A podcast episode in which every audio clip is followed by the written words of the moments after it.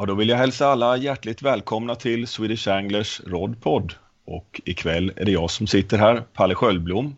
Och eh, vid min sida så har jag Tomba, den eh, galne finnen. Tommy Merelainen som sitter med som bisittare också. Och eh, vi har en speciell gäst här ikväll. Jag kan säga, för en gångs skull kan jag verkligen påstå att det är mannen, myten, legenden Jörgen Larsson. Hjärtligt välkommen! Tack så hjärtligt! Tack!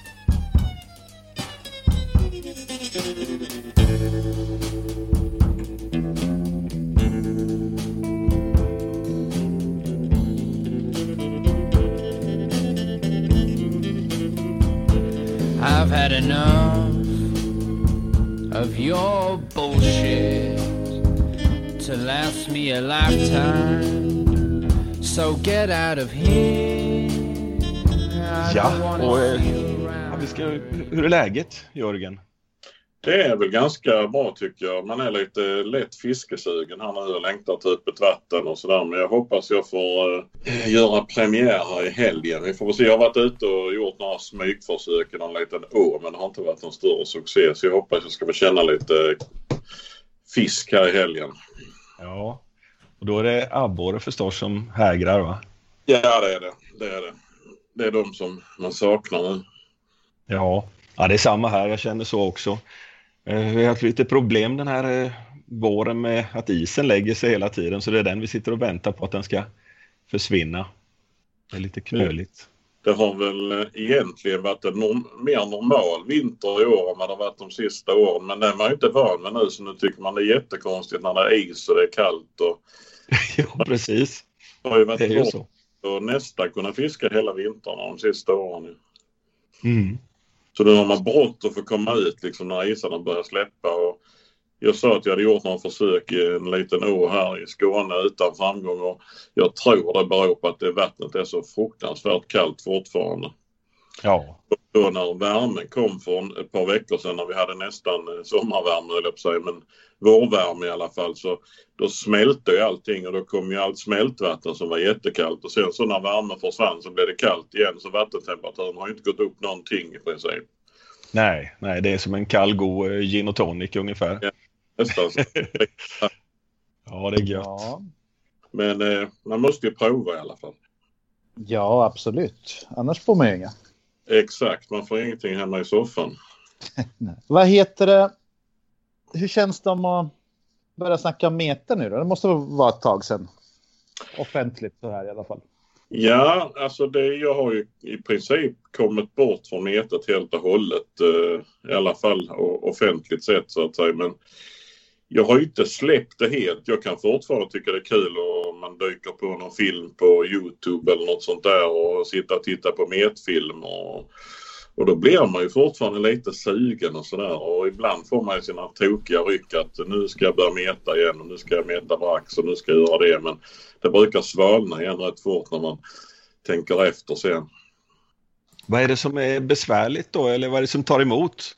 Ja, det, är väl, det är väl delvis att jag numera jobbar med Fairpoint Westin och eh, det har liksom inte riktigt tid till att meta också känner jag. När jag är ute så vill jag ju liksom använda våra grejer och, och sådär. Och sen tycker jag väl att det är Naturligtvis hade det fortfarande varit kul att meta men på, på något sätt så har jag ju satt upp lite personliga mål att för mig smäller det högre att få en stor fisk på ett konstbete än på ett levande bete till exempel.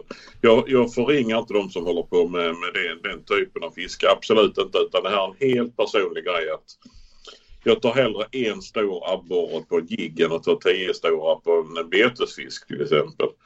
Och som sagt det, det, är helt och hållet en personlig grej. Det, det har ingenting med andras fiske att göra. Utan jag tycker det, det smäller högre. Det, det är en större utmaning för mig. Så kan man väl säga det också. Mm. Att jag gillar den här lite, ja, att, att, det, att det är svårare. Det, det är lite det som är grejen, att det är tuffare att få en stor fisk på ett konstbete. Och sen är det ju, det är ju tiden med ju. När man var ung så kunde man ju fiska 24 timmar om dygnet, sju dagar i veckan. Men den tiden finns ju inte längre. Och inte orken heller för den delen. Nej, nej. Men du har hållit på väldigt med mycket med mete. Du började ju där va? Var det inte så? Ja, ett, ett tag så var det ju mycket, väldigt mycket meta, absolut. Det var ju den stora grejen då när jag var lite yngre. Mm. Jag har väl egentligen alltid varit ganska bred i mitt fiske. Jag menar, jag höll ju på med havsfiske och gäddfiske, alltså gäddspinnfiske redan mm. i slutet på 80-talet och på 90-talet och åkte till Norge och fiskade i havet och då fnös liksom alla metarna åt mig. Och det var ingenting att hålla på med sånt. Men sen idag så ser man att alla de har börjat havsfiska och gäddfiska och allt vad det nu är. Ja, ja precis. Jag, jag var väl jag var tidig med allting kan man säga. Jag började långt innan alla andra. Och när alla andra började med det så har jag redan lagt ner och börjat med något annat istället. Ja men så har det ju alltid känts. Du har alltid varit först på allting. Vertikalfisket och, och du har varit tidig med karpfisket och allt det här. Så, så har det känts. Ja, jag har alltid eh, på något sätt eh, intresserat mig av alla nya grejer. Liksom. Jag har alltid tyckt det är spännande att få hoppa på ett nytt fiske och få lära sig och få utveckla det. Ja, det har varit en, en, stor drivkraft för mig oavsett vilken typ av fiske det har handlat om. Så har jag liksom fascinerats av nyheten i fisket att var gång man börjar med en ny metod så är man liksom nybörjare och allt är spännande. Och just det här, den här eh, vägen mot att lära sig är ju väldigt intressant tycker jag man tar liksom några steg fram och något steg bak och något steg åt sidan. Men liksom man kommer framåt hela tiden på något sätt och utvecklar sig själv och sitt fiske. Ja, ja vi, verkligen alltså. Det, det, där kan man känna igen. Det är jättekul att testa nya saker. Det känner jag också och sådär. Det, det, är ju alltid superkul och en speciell känsla att sitta där med en stor fisk i händerna och beundra den och man är helt tom inombords. Ju mer tid du har lagt desto mer berör den här fisken dig. Men sen när man tänker efter så är det ofta vägen till målet som har varit det roliga. Ja. ja. Alltså det, det tog fem år, det tog tio år eller vad det nu tog att, att sitta där med den här fisken. Men det har hänt så mycket på vägen till den här fisken att jag har lärt mig så mycket. Jag har provat så mycket metoder och jag har provat många vatten. Jag har träffat mycket folk och så vidare och så vidare. Så på något sätt är hela tiden vägen spännande mot den stora fisken, mot målet. Ja, ja. Och du kör på alltid tills du lyckas. Det är väl så faktiskt? För det mesta brukar jag göra det. Jag är ganska envis och tjurig av mig.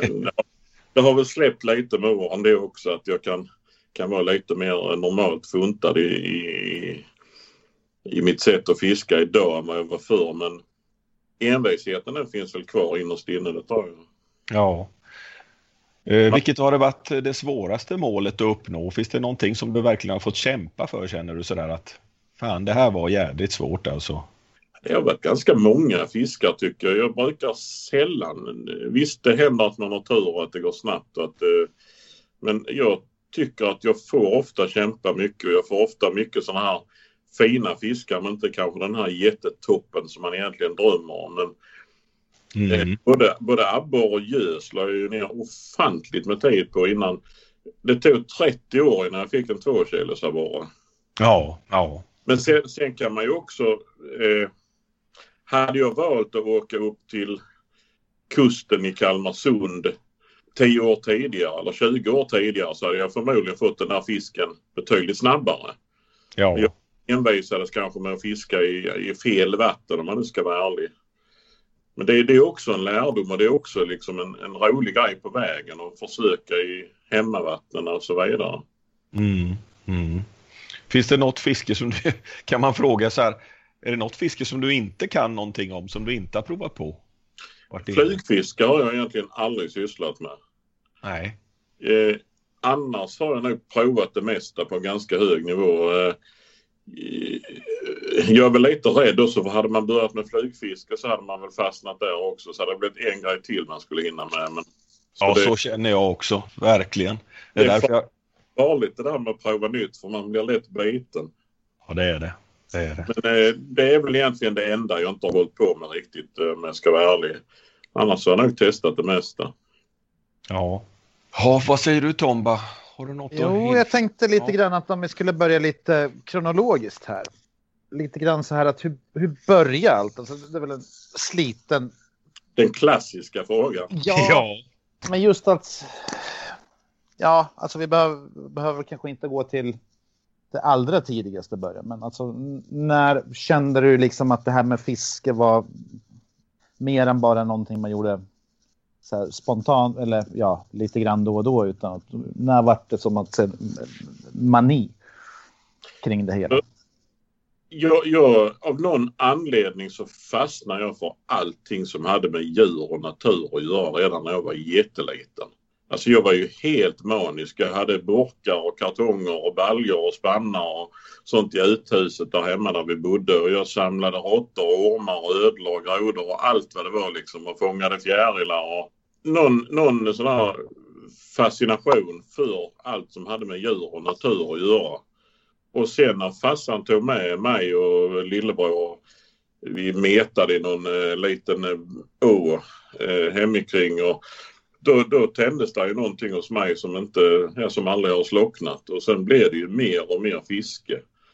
Jag vet när jag var, jag var ju fortfarande väldigt liten då, det blev ett jädra liv om inte jag fick komma iväg och fiska så morsan fick ju trampa på cykeln ner med mig så jag fick, fick fiska i sjön som låg intill där vi bodde och jag fick ju inte vara själv vid vattnet på den tiden, jag var ju så liten. Så jag, jag blev helt manisk med fisket eh, väldigt tidigt. Mm. Ja, för mig var det ju ungefär likadant. Det var mycket gäddfiske, spinnfiske, regnbåge och sånt där.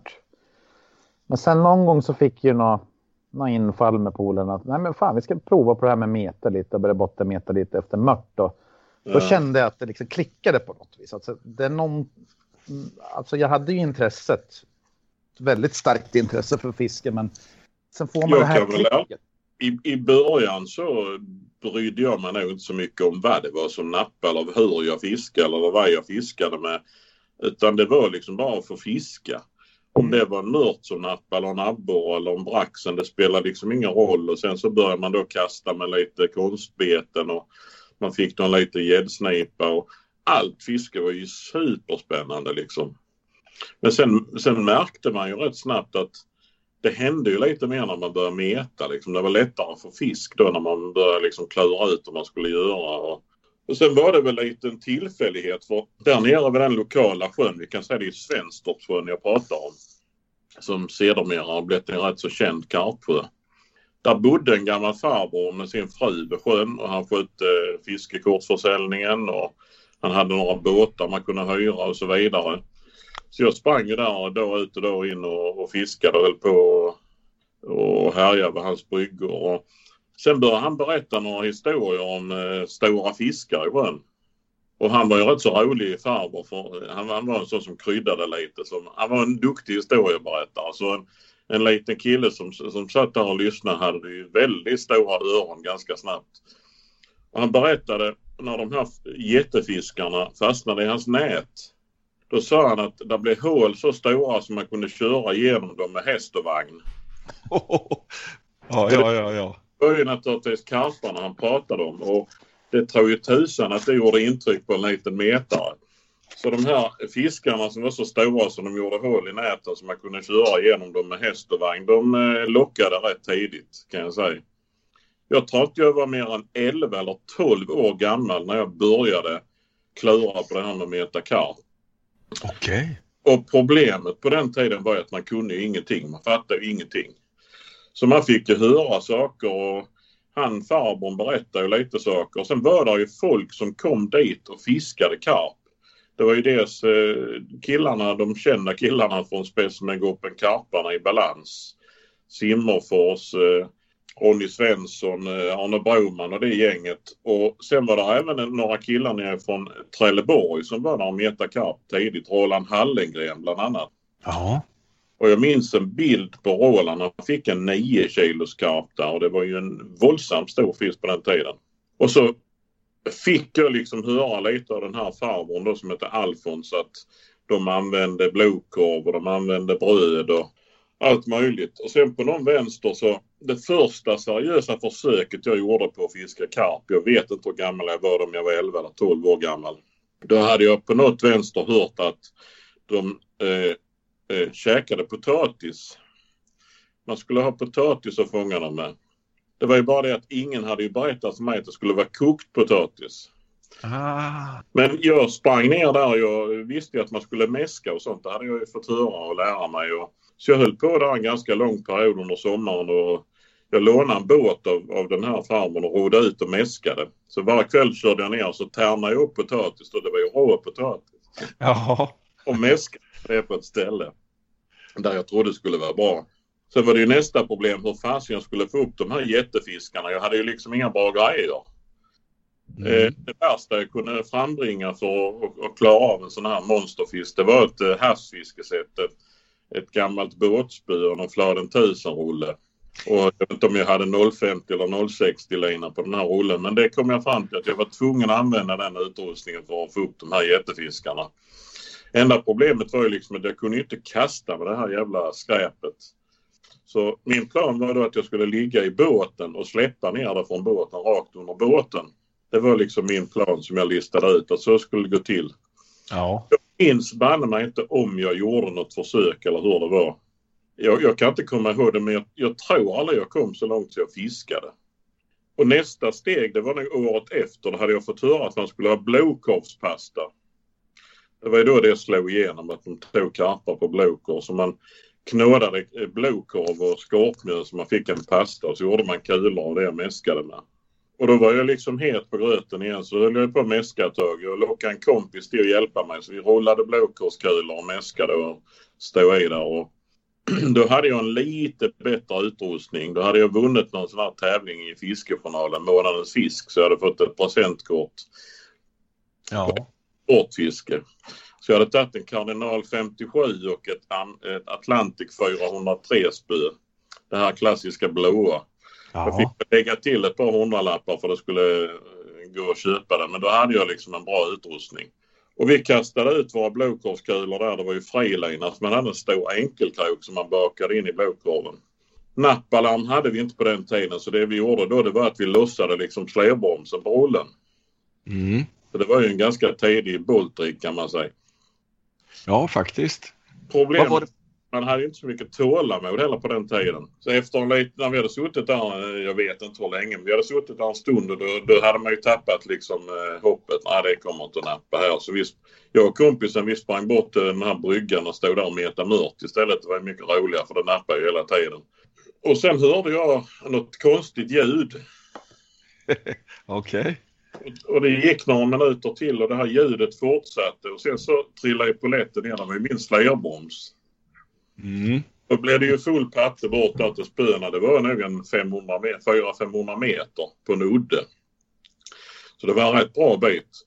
Men när jag kom fram så var ju nästan linan slut på min rulle och karpen hade ju trasslat in sig och en det ena en det andra. Så det, den, den karpen fick jag aldrig se. Sen vet jag inte, jag kommer inte ihåg det heller om vi, om vi gjorde några mer försök. Men eh, det dröjde i alla fall till året efter. Då hade jag kommit så långt så det var det en foliebit på linan som var nappalarmet. Ja, ja, utveckling ja. Då fick jag min första karp faktiskt och då var jag 13 år gammal. Det var 1980. Ja, 13 år gammal. Jä- jättekarp. Två och ett halvt kilo vägde den. Ja. Ja, fy fasiken. Jag, var helt, jag var helt salig. Jag, jag, jag minns jag sprang med den här karpen i famnen upp till den här gamla farbrorn. Ja. Och sen hade vi den i hans trädgårdsdamm. Jag vet inte om den gick där en vecka eller något sånt. Så jag var ju nere och tittade till den här karpen varenda dag. Och sen släppte vi tillbaks den i sjön då. Fasen vad underbart. Det var den första och den gjorde ju stort intryck naturligtvis. Hur hade karparna hamnat i sjön då? Den eh, sjön, sjön ligger ju i samma område som alla de här andra legendariska sjöarna. Den ligger ju i samma sjösystem som Henrikstorpssjön och eh. Längre upp i samma sjösystem. Så där var så plus alla de här privata karpdammarna då som tillhör familjen Wendt. Det är ju i samma område den ligger. Ja. Eh, jag hade ju inte känslan att karparna i Svenstorpssjön var så gamla eh, som de var i de andra sjöarna. Så jag, jag vet faktiskt inte om jag ska vara ärlig. De kommer naturligtvis från den här odlingsperioden men jag skulle tro att någon av någon anledning har släppt i dem där ja, lite senare än vad de släppte i karp i de andra sjöarna. Men det är ju som sagt ett Aha. vatten i samma system. Mm. Ja, De- just det. De var ju inte så stora de karparna i Svenstorp. Nu har de ju vuxit med åren så nu är de väl fångat fisk på över 15 tror jag. Ja, ja, det har det väl gjort. Men på den tiden så den eh, karpen jag pratade om som Hallengren fick på 9 kilo den var ju den största från Svenstersjön i många, många, många år. Mm. Dröjde innan där kom en 10 kilos. Ja, ja, det gjorde det.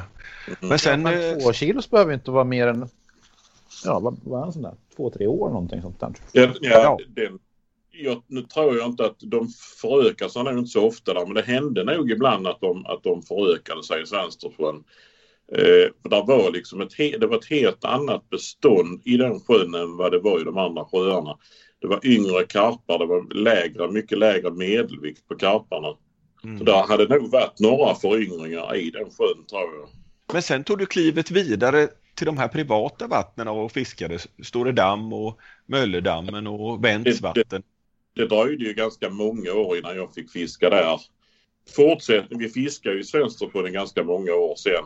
Och sen nästa steg det var ju Perstorpssjön eh, som vi kallade den. Det var ju Ybbardsjön och Henrikstorpssjön. Det var Ja. ju också som var fiskekortsvatten som var tillgängliga för alla. Så det, det var nästa steg att börja fiska där och där var ju snäppet större fiskar. Så jag tror 80, kan det vara 82 som jag fick min första 10 kilos eh, i Henrikstorpssjön. ja. Eh, är jag rätt så säker på. Och det var ju betydligt högre snitt på fiskarna eh, nere i Ybbardsjön och Henrikstorpssjön. Ja, ja. Var det. Det fanns det inte någon jättestor fisk i Henrikstorpssjön där som var uppåt en 18-19 kilo med något namn eller något sånt där? Eller är det något som jag... Ja, och det är ju egentligen en historia för sig. Det var ju inte fisk som hörde hemma där egentligen. Aha. Jag vet inte om vi ska gå in på den historien men det var ju en fisk som härstammade från Stora Damm. Ja, ja, ja. Och sen var den isläppt där. Och sen fångade min kompis den. Då var den fortfarande helt en- enorm. Ja. Eh, den var ju så stor när den fångades första gången så vi hade ju ingen våg som kunde väga den. Nej, okej. Och det bästa vi kunde få fram det var en badrumsvåg. Jag, vet inte, jag minns inte om den visade 21 kilo någonting men Mm. karpen var nog större än så. Eh, För den var helt enorm. Och eh, sen fick min kompis den bara några veckor efter de hade släppt den i Henrikstorp. För de vågade inte köra tillbaka och släppa den i Stora. Nej. Och då tog han och då gick hans eh, Samson-våg i botten. Hans 20 kilos gick i botten. Om, om du har sett en Samson så är det en bit efter, Ja. efter 20 kilos markeringen så är det en bit innan den går i botten. Ja, precis ja. Ja. När han, när han kom hem så vägde han upp, jag vet inte om det var sten eller vatten eller vad det var, så den var precis innan den gick i botten. Ja. Och det vägde över 23 kilo. Oh, wow, vilken fisk ja. Och den, jag är helt övertygad om att den fisken var så, så stor redan när den fångades första gången. Det var en helt grotesk fisk. Ja. Men när han vägde upp detta så var det någonting på 23 kilo. Och han släppte tillbaks den igen. Sen fick jag den senare samma höst. Ja. Och då var det bara ett stort huvud. Jaha. Då hade den tappat fullständigt i vikt och vi tyckte så synd om den här fisken. Den, var helt, den såg helt bedrövlig ut. Det var alltså fortfarande en jättefisk men det var bara stort huvud i princip. Den vägde 16 och 2 då. Ja. Det är kilo. Herregud, ja. Och Ja, då då- kontaktade vi en av väntarna och frågade om vi fick köra och släppa tillbaks den i Stora Damm där den hörde hemma. Mm. Och två år senare får jag henne i Stora Damm igen. Ja. Då har hon gått upp till 17 och 8. Ja, titta. Och ytterligare två år senare får Johan Wendt henne igen. Då är hon uppe på, var det 19 och 2? Det var nytt svenskt rekord i alla fall. Ja. Så det är en rätt häftig historia med den här karpen. Ja, verkligen. Shit vad den var nere och vände alltså. I vikt på 16. Ja. Två som lägst. Det, det kändes förbaskat bra att se henne igen när jag fick henne andra gången när hon var tillbaka i Stora Damm och hade börjat gå upp i vikt igen. Och sen fick då Johan henne när hon hade fortsatt upp i vikt och vägde över 19 kilo. Ja, ja, det var där hon hörde hemma. Verkligen. Där trivdes hon och liksom, då åt hon upp sig igen. Så det Ja. kändes fantastiskt bra. Vad, vad hette den där fisken? Eller var det något känsligt namn över den? Nej. Vi- Nej. Jackie hade jag döpt henne till. Ah, Jackie. Ja, just det. Ja. Efter någon engelsk flamma vi hade haft på den tiden. Ah, just det. Men vad heter det? Du började ju skriva när du var väldigt, väldigt ung. Jag har, Mm. har ju plöjt igenom många, eller ja, alla artiklar du har skrivit skulle jag säga. Men du kan väl inte ha varit äldre än kanske ja, 15, 17 någonting när du började skriva i Fiskejournalen? Första gången jag var med i Fiskejournalen det var nog 1982 tror jag. Då tror jag Arne Broman hade, Arne Broman hade med mig på de vänster där i någon artikel. Jo, den unge Jörgen nämndes ju rätt ofta. Men jag tänkte en egen författad artikel. Eh, ja, jag minns banne mig inte när jag liksom knåpade ihop min första egna artikel. Men eh, Men var Jag det någonting du kände att du ville göra? Det var det någon som Ja, alltså, frågade dig, jag eller? märkte i skolan att jag hade ganska lätt för att skriva. Och sen, eh, jag vet inte varför, men det, det kändes eh, kul och intressant att, att skriva artiklar. Men, eh, på något sätt, jag såg ju upp till, till Arne Broman väldigt mycket. Det, men han var ju liksom på något sätt gurun och kungen i och med att det var han som Eh, tog in mycket av det moderna metet till Sverige. Så jag hade ju turen att och så småningom komma med i samma fiskeklubb och lära känna honom och sådär. För mig var han ju liksom kungen av, av alla skribenter. Och så han sporrade mig lite till att börja skriva med. Han tyckte jag skulle prova på det och han hjälpte mig lite och sådär och tipsade mig. Och det, var, det var spännande. Jag tycker att Arne, han borde ju han borde stå staty någonstans. Han har aldrig fått de creds som han förtjänar. Nej, det kan jag hålla med om. Det, han var en speciell man på många Jag tror sätt. att han var så långt före sin tid att man riktigt inte förstod det. Han. Ibland är det ju så, där kommer man kommer en nyhet som, som inte folk är mogna för. Mm. Och då, då kan det bli fel liksom. Men eh, han var ju väldigt tidig med mycket och han fann ju sin inspiration i, den, i det engelska fisket och det var väl inte helt enkelt att introducera det till, till, till de svenska sportfiskarna alltid. Nej, och sen allt som han kom med känns ju som att det var, man var tvungen att ta det igenom en sån här försvenskningsprocess först och sen liksom vara nere och vända. Och sen, han, han myntar ju många grejer. Att nu tar vi det här från England och sen hade ett engelskt namn och allting och sen gjorde man folktesta och hade sig och sen kom den tillbaka och då hade den fått ett svenskt namn tio år senare eller någonting. Så. Ja. Det var ju mycket Arne och Lars-Ove Berglund och den här innersta kretsen i balans som eh, där var ju ett gäng tävlingsmetare med som också hade ögonen på England. Som låg många år före då och de hittar ju liksom inspiration både till tävlingsmetet och till specimenmetet. Den här lilla kretsen de testar ju mycket av det här då och sen när det var någonting som som kändes intressant så förde väl eh, Arne ut i dagsljuset så att säga genom sina artiklar. Men han fick ju stora fiskar också. Han hade väl svenskt rekord både i sarv och abborre va? Ja, det hade han. Han fick några stora fiskar. Ska, ska man vara helt ärlig så fick han inte jättemycket stora fiskar. Det var väl andra personer i balans som var betydligt framgångsrikare. Men det berodde ju också på att Arne hade faktiskt ingen bil. Han ägde inte en bil så han kom ju inte ut så mycket och fiska utan han fick ju följa med andra när han skulle fiska. Men han fick ju en stor abborre i lagan som var svenskt rekord ett tag tror jag. Sen så fick han ju en sarv i Stackarpsdammen som också var rekord. Mm. Och sen fick han väl någon fin karp uppe i Ösbybrunn med, var det med Hans Hansson eller? Ja, jag, jag minns bilden där när han håller den. Jag, jag, Mm. Vad vägde den? Var, den var ju över 10 i alla fall. Jag tror det var 11 kilo så det var ju Ja, stor den tiden. Men jag tror eh, anledningen var väl att han inte, han kunde inte köra och fiska som han ville utan han fiskade väl en del i vattnen runt omkring i Munka Ljungby där han bodde men då var det liksom moped han åkte ut med. Annars fick han åka bil med andra när de skulle till Stackarpsdammen och sånt där och andra medvatten. Men du var väl med och fiskade med de här också va? Vilka fiskade du med när du kom upp i en 15-16 års åldern sen då? Eh, Jag, jag kom med i balans då eh, och eh, det var ju alla de här gamla rävarna som var där. Det var Lars-Ove Berglund, Arne Broman, Bengt Larsson, Lennart Simmerfors. Och sen var det ju framförallt Rune Karlsson och Per Torstensson. De bodde ju i närheten av mig. De bodde ju i Hässleholm. Så de hade jag ju haft lite kontakt med innan också. Och det blev mer och mer sen då? Ja, det- fiskade, fiskade ihop lite grann och Både tävlingsmete och specimenmete eh, när jag kom med där i balans. Det var ju många duktiga fiskare var det. ja. Så du var med på lite Grand Prix-tävlingar i modernt mete och sånt där också va? Ja, jag var med på en hel del metertävlingar. Mm. Var jag. Ja, just det.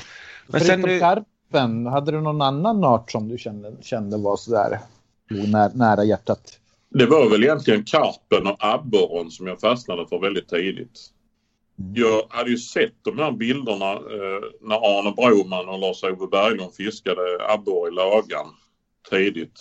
Det var ju på, på 70-talet de eh, upptäckte det fisket och jag hade ju sett de här bilderna och de, de brände sig fast i skallen. Man var ju helt fascinerad av de här jätteabborrarna. Så det, det var abborre och det var karp som började tidigt. Jag, jag fick ju min första stora abborre också väldigt tidigt. Det var 1981. Och det var i Rönne jag fick den eh, och där fanns ju också stor abborre. Och då hade vi faktiskt fått hjälp av en annan sån här gammal metegur det var ju Kjell-Erik Pettersson. Han, hade, hade, han bodde i Ängelholm så han hade ju lite koll på fisket där och sånt så han tipsade oss om några platser. Och vi provade under dagen och vi höll på där och sen eh, på eftermiddagen hamnade vi i ett stort bakvatten i ån. Vi satt där och metade i många timmar. Det hände ingenting liksom. Och sen tröttnade jag väl sent på eftermiddagen och rotade i mina lådor och hittade någon gammal droppenspinnare som jag hejvade ut där och då fick jag en abborre på 1 7. Så då, då tändes den lågan också. Och sen fortsatte jag fiska abborre. Det var mycket Renault där i början. Då metade jag mycket där. Och hade några fantastiska år där med inga jätte jättefiskar men alltså fiskar mellan ett och ett halvt och ja, mellan ett kilo och ett och ett halvt kilo. Och det var både bottenmeter och flötmeter. Jag sprang i sådana små vassgluggar där det var bakvatten och sånt och doppade mitt flötetackel och fick fina abborrar.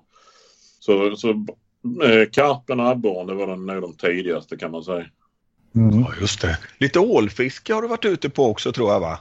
Tidigt. Ja, det var också en art som vi fiskade ganska tidigt och det var ju egentligen här nere i, i Perstorpsjöarna i Ybba på Henrikstorp. Där gick rykten om att där skulle finnas stor ål så det provade vi på ganska tidigt. Och jag tror jag fick någon ål på 1,8 någonting ganska tidigt när vi försökte där. Sen visade det sig att det var ganska svårt fiske. Det var inte så att man öste upp stora ålar. Men... Nej, nej. Det Då måste jag passa på att flika in en fråga här som jag fick av Johan Hedman. Ja. Kom, vi kommer ihåg, eh, både han och jag, en, en gammal notis eller om det var en artikel som någon hade skrivit, intervjuat dig eller något sånt där. Uh, och då, uh, det var ålfiske, det var på bild med en ål och så, så stod, stod det så här, uh, kvällen började med att jag fick en abborre på några kilo. Kommer du ihåg det? Det måste vara en felskrivning eller, eller kan, kan det vara, skojade du till det lite där eller något sånt? Nej, det, det måste nog vara någon felskrivning. Ja, det måste det ha varit ja. Vi har, vi, mm. det var sådana här eh, dagstidningsartiklar om fiske så var det ju väldigt vanligt att det var riktig pannkaka ibland. De hade ju ja.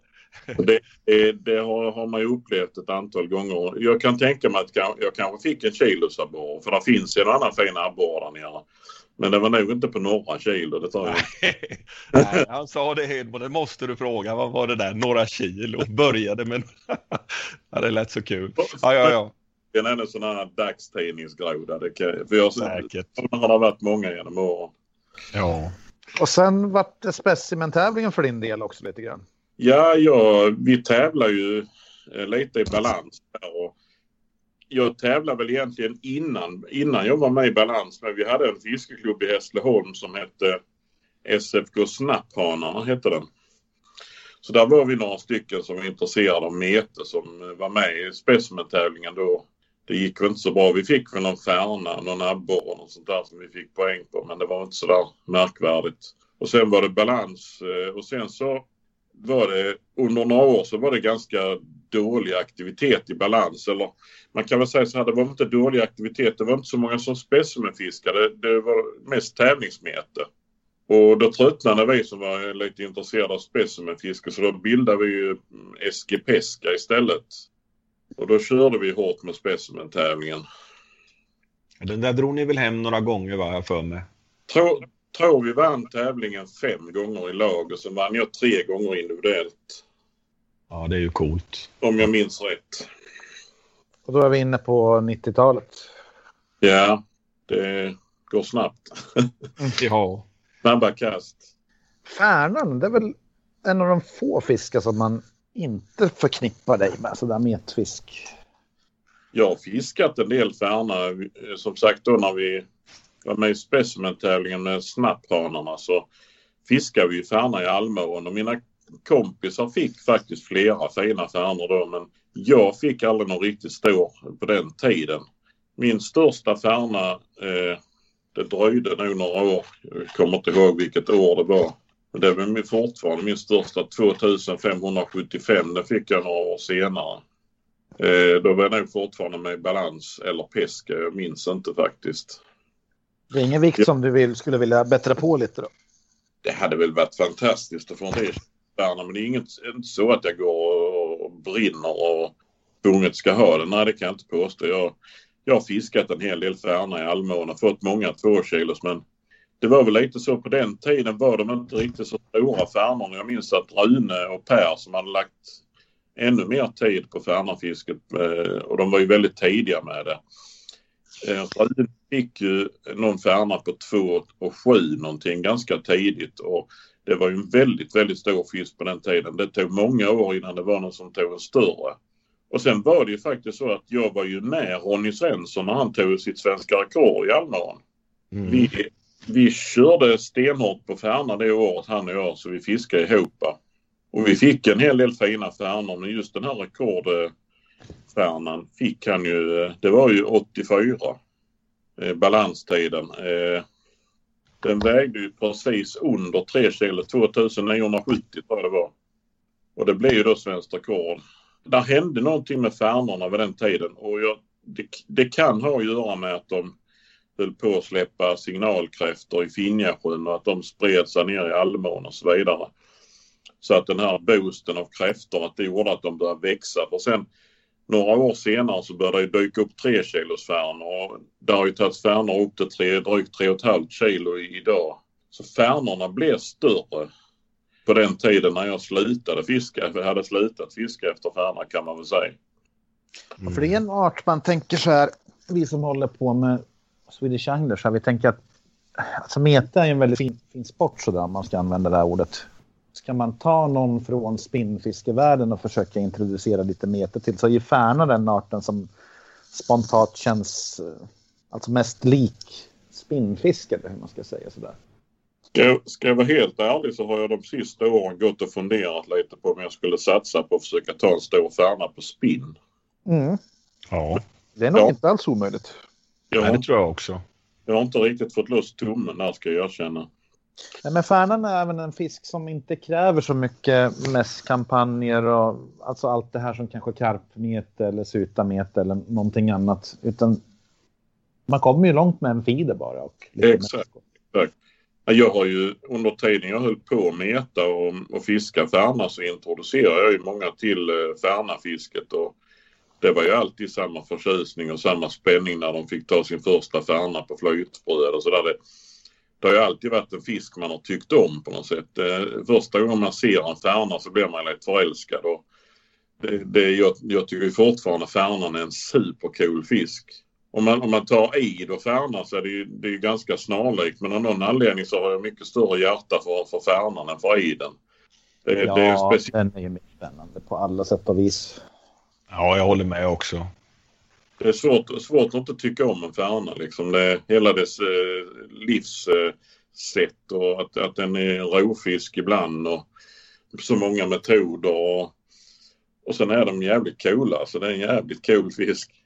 Ja, jag har fått samma reaktioner på, från människor som jag har tagit som kommer från spinnfiske. Biten och... Nacken liksom på färnan, den stora munnen. Och, ja.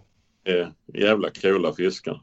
Jag hade ju faktiskt turen att få se eh, Ralf Andersson i Pesca fick ju en jättefärna i Almån. Jag vet inte om ni kommer ihåg den. Var det 3580? Den var precis under det gamla svenska rekordet. Var det Ronnys rekord? Ja, just det. Det kan just, stämma, ja. Precis under det. Så jag hade ju faktiskt turen att få se den färnan för han ringde ut mig och, och så jag kunde hjälpa honom att fotografera. Och det var ju en rätt mäktig upplevelse bara för att se en sån fisk. Det var ju som en liten karp ju. Ja, ja herregud alltså. Ja. Vilka fiskar. Ja, det är det. Verkligen läckra. Det är den mörka ryggen som är så bred och sen fjäll. Alltså ser ut som en torped, en gräskarp ungefär. Det var när han satt med den där i famnen så liksom det, det kändes mer som en liten karp än som en färna. Det var, det var en riktigt stor upplevelse måste jag säga. Bara få se den här fisken. Ja, jag tycker att den, en, när man får en färna, den där första rusningen, det är ju nästan som en karprusning alltså. Det är sånt tryck i en stor färna, det är, det är häftigt på något vis. Oerhört kraftfull. Oerhört kraftfull. Alltså det är ju en fisk som jag beundrar och respekterar stort än idag alltså. Vi får väl se om jag blir en spinnfiskare, färnaspinnfiskare. Ja, du klipper dem kanske på någon jigg, kräftimitation va? Liten wobbler. Ja, kanske. Det varit kul att ta en stor färna på någon liten wobbler i ytan och sånt där. Det hade varit mäktigt. Ja, ja, verkligen. Häftigt. Men sen med, med tiden så utvecklades ju du lite grann som någon form av... eh, Alltså du höll ju i rapporteringarna om, om vad heter det, specimentävlingen. Du höll ju i det här med årsrapporterna. Ja, stämmer. Skrev väldigt mycket.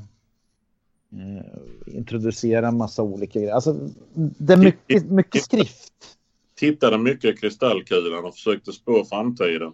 Ja, och väldigt träffsäkert skulle jag säga. Ja, det kan jag också hålla med om. Verkligen så här gedigna artiklar har det alltid varit. Det har varit någon som har kommit från dig, tycker jag. Den här Härsjö-artikeln tycker jag är helt fantastisk. Den bläddrar man ju många gånger igenom alltså. Jag skrev ju just om den i specimenfiskets historia där. Och Ja. och jag kan fortfarande säga att det är en av topp fem artiklar någonsin i svensk. Det är kul för det är många som fortfarande pratar om den här artikeln. Ja, men den kom så rätt i tiden. Ja, Det var Och då, på den tiden var ju fortfarande en 5 kilos brax enorm. ja, ja. Ja, det är det väl fortfarande, förutom i kanske två vatten. det är det. Lite, med lite ironi och så.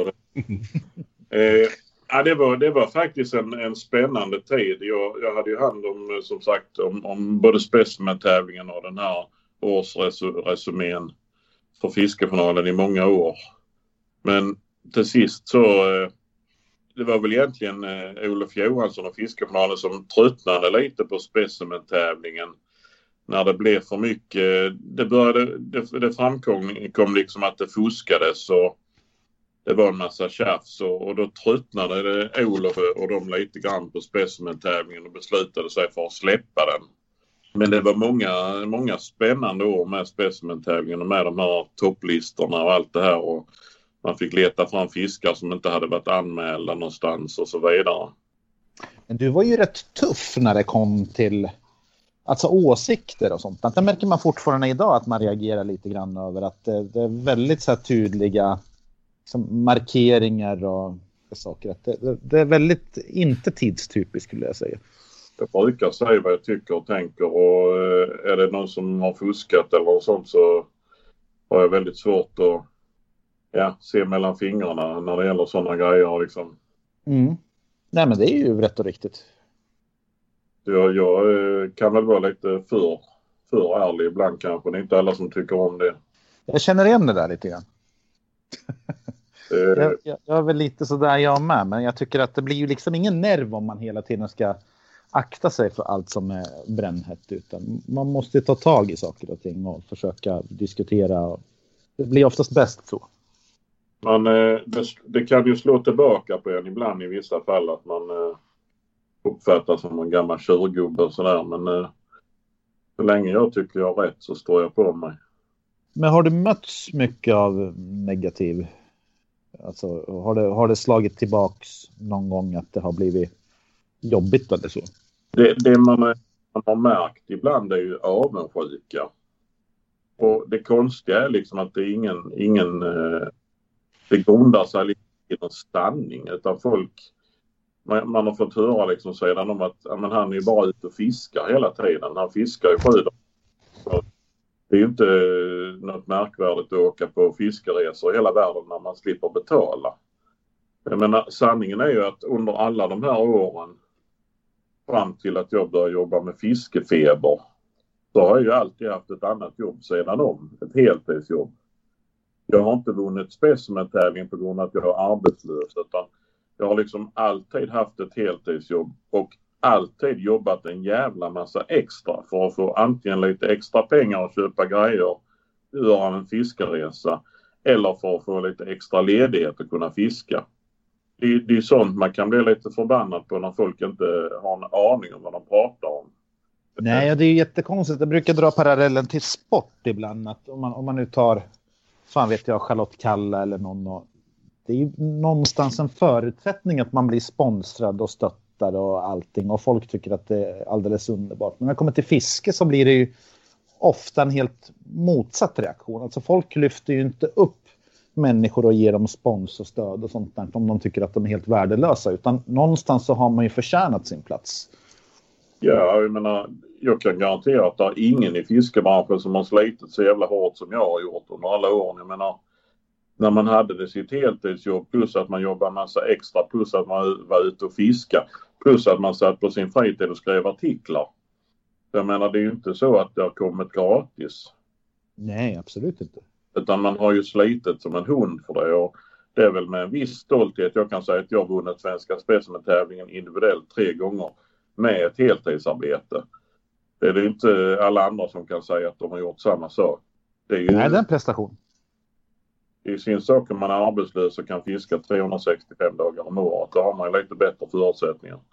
Ja. Så. ja jag brukar skriva det att arbetslöshet är ju specimenfiskarens främsta vapen. Ja, det, tyvärr var det ju under några år så var det ju lite så att eh, inom vissa grupperingar så var det nästan, eh, de ville ju inte ha jobb utan de ville bara fiska. Det är ju i och för sig dedikation på ett sätt också men... Ja. ja. Tänkte vi andra som jobbar som sponsrar dem i deras del. Ja, nej såklart det är ju det är fel. Så är det. Eh, det tycker jag man kan ifrågasätta. Det där med specimentävlingen, det som var, det som var motiveringen när Fiskejournalen släppte tävlingen den motiveringen kan jag väl köpa personligen också. Det var ju lite grann att utvecklingen inom specimenfisket hade stannat av. De där kriterierna och anledningen till att den startades en gång i tiden att det skulle bredda metet, det skulle utveckla metet och framförallt så skulle det hjälpa till och eh, man, man, skulle liksom eh, gynna utvecklingen av, av eh, eller det där med att leta nya vatten, att nya vatten skulle komma fram genom alla de här arterna i specimentävlingen. För det är många arter som kanske inte fiskade så mycket annars. De vanliga arterna, gädda, abborre, gös och så vidare. Det fiskades ju här i vilt av, av hela Sportfiske-Sverige. Men just de här lite udda arterna skulle ju få chans att, att komma fram lite i ljuset och man skulle hitta nya vatten med stora lakar och stora stämmar och ida och allt vad det nu var det funkar ju väldigt bra i många år tyckte jag. Eh, men sen kom det till en punkt där det blev att istället för att leta nya vatten och utveckla specimenfisket så blev det ju att vem hade mest tid att, att sitta i de kända vattnen och vem kunde tillbringa mest tid vid Antorpa sjö och, och mm. Och till viss del så har det väl suttit fast eh, i det ända fram till idag skulle jag vilja säga. Där är ett litet klientel som är duktiga på att leta nya vatten och utveckla fisket men tyvärr det är många som tycker att specimenfiske det är detsamma som att sitta två veckor i Antorp eller två veckor i Rögle dammar. Det, ja, det, så är det ju. Tyvärr inte utvecklingen framåt. Nej, jag är en väldigt varm anhängare av att man ska försöka utveckla tävlingen Alltså kanske ta bort det bästa vattnet eller någonting sånt där. Men man måste inse att jag tror inte metarna själva vill det. Utan det är, det är väl av bekvämlighetsskäl eller någonting. Att det, det är rätt bekvämt att åka till Rögle eller Dalälven eller Ursjön eller vad det nu är. För man vet att de, att de stora finns där. Och då blir det ju precis som du säger att de som har mest tid har ju störst chans att få de här fiskarna. Ja, lite så är det. Och det är ju inte alls utvecklande för specimentävlingen. Jag, jag tycker inte det. Jag vara helt ärlig om eh, så skulle jag lagt ner specimentävlingen för tio år sedan. Jag, jag tycker inte den tillför någonting till svenskt sportfiske längre. Som den gjorde längre tillbaka i tiden. Nej, det är absolut det är stor skillnad alltså, verkligen. Men på något sätt så folk vill inte ha något nytt utan jag vet ju ni startade den där spe specimentian Tomba mm. Eh, med lite speciella regler för det skulle skapa lite upptäckaranda och sånt där men det gick ju inte hem riktigt. Det alldeles... Nej, det finns väl ingen Alltså prestigen är borta helt och hållet. Jag är ju en sån där Ja. som nöter väldigt mycket mina lokala vatten. Kan ägna två, tre år och meta efter björknor och sånt där. Och brinna väldigt mycket för det där. Men jag menar, får jag en björkna på 6-7 hektar så är jag ju supernöjd. Jag tycker att den är jätte, jättefin fisk från mina vatten. Men alltså jag kan ju inte på något vis tävla med den fisken mot björknorna i Dalälven. Även fast jag vet att det är mycket mer än specimenfiskan om jag skulle sätta mig i Dalälven och fiska. Ja. Så att, hur fan ska man lösa det? det? Det enda sättet att lösa det, det är ju att ta bort de här bästa vatten. Att man, för jag skrev det till någon att det handlar ju inte längre om att se vilka som är skickligast på att fiska utan det är vilka som är skickligast på att hitta tid. Precis, precis. Mm. Alltså ska man vara ärlig så, så eh, specimen-tävlingen i sin nuvarande form kunde vi liksom skippat för många år sedan. Ja, Ja, Det, det, det bidrar liksom ingenting längre. Det, det, är no, det är något som är fel på något sätt. Vi försökte, det var väl ett par år jag, jag la mig i där och försökte komma med förslag till nya regler. Då, ett, en av grejerna var ju bland annat att man skulle bara få använda, anmäla en fisk från varje vatten. Om varje klubb fick anmäla tre sutare så skulle det bara få vara en sutare från Antorpa sjö. Och de andra två var då tvungna att komma från andra vatten. Så man tvingade klubbarna att fiska i fler vatten än de kände. Men det, det föll inte igenom på, på omröstningen. Det blev någon omröstning och det var ett antal sådana här eh, regler som då skulle liksom modernisera och utveckla tävlingen lite och sporra till mer pionjäranda. Men det, det, det blev nedröstat. ja nej, man, man saknar ju nerven. Den finns inte riktigt där Nej, nej. på Nej. samma sätt. Men jag tror inte många kanske riktigt... Alltså det, det är många yngre som kanske inte har forskat riktigt så mycket i historien heller. De vet nog inte hur fan det var en gång i tiden. Nej, men det ser man. Det är många, många av de yngre. Det, det är inte bara inom metet, det är samma inom predatorfisket. De saknar historiken. Mm. De tycker liksom att specimenfiske det är att åka till Rögle dammar och sitta där i två veckor och, och så vidare och så vidare. Ja, är det därför jag försöker skriva lite sådana här artiklar och försöker fräscha upp minnen och alltså skriva på ett sätt så som jag har uppfattat allting. Att försöka. Men jag, jag tror inte att de artiklarna är de mest lästa i, i, på våran sida utan Jag tror faktiskt att, de, att vi äldre uppskattar det mer än de yngre. absolut. Det är Ja. de äldre som har, som har faktiskt eh, hört av sig och tackat och sådär. Det känns ju kul att man Ja.